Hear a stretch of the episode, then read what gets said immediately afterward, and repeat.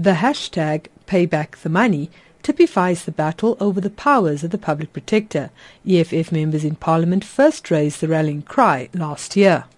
So the question we're asking is when when are you paying the money?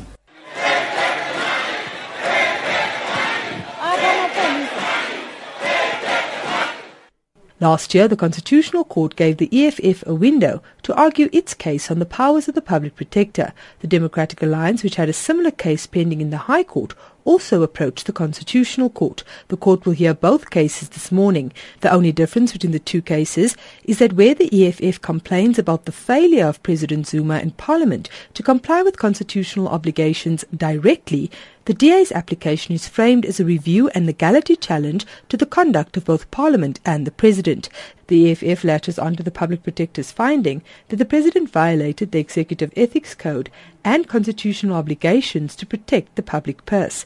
Both the DA and EFF argue that several investigations that followed the Public Protector's Secure in Comfort report were parallel processes instead of implementing the remedial actions. An investigation by Police Minister Nathi Nhleko exonerated the President. The fire pool and swimming pool is a strategic asset useful for fire fighting and therefore is a security feature. Visitor Center has to cater for the President's distinguished guests meetings and local constituency meetings during such meetings, privacy and confidentiality is necessary. Therefore, the visitor center is in this regard a security feature.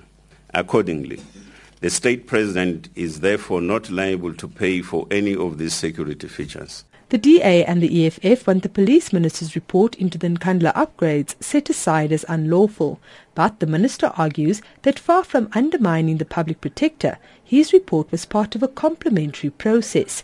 In his constitutional court papers, the minister criticized the public protector's report, saying she did not rely on experts when she concluded that certain installations were not security upgrades and the minister contends that the case should have started in the lower courts and this application is premature. President Zuma, for his part, argues that the public protector's remedial powers are not legally binding but were in any event implemented. A week before the hearing was set to get underway, President Zuma made an offer to settle the matter, proposing a new process to determine his liability this time to be decided by the Auditor General and Treasury. Zuma's lawyer, Michael Hulley. There has been no adverse finding made by the public protector that renders the president culpable on any matter. The president has always sought to implement a mechanism which would determine whether there's any amount that he ought to pay in respect of the security features that had been implemented at his residence. He has endeavored to engage with the Minister of Police. He has allowed the parliamentary process to take its course all of which so that he doesn't sit in judgment over what is in essence his own case. But after the DA and EFF rejected the proposal, the hearing is set to go ahead. The DA's James Selfe.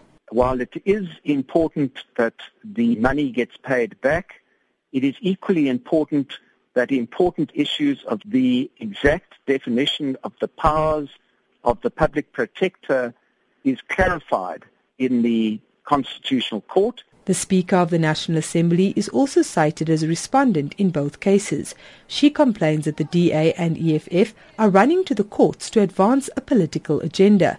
She also says that the Public Protector's powers are not binding on the National Assembly and denies that she failed to make the President account. Anti-corruption NGO Corruption Watch was admitted as a friend of the court.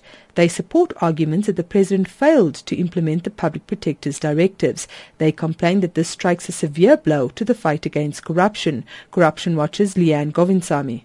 As we've seen over many months, the recommendations of the Public Protector has been ignored on numerous occasions, and we as Corruption Watch are saying that her remedial action must be binding and is enforceable.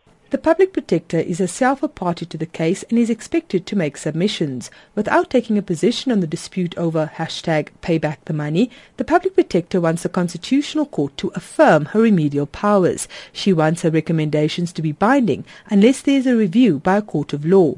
She further argues that her findings cannot simply be ignored or diluted by another state organ.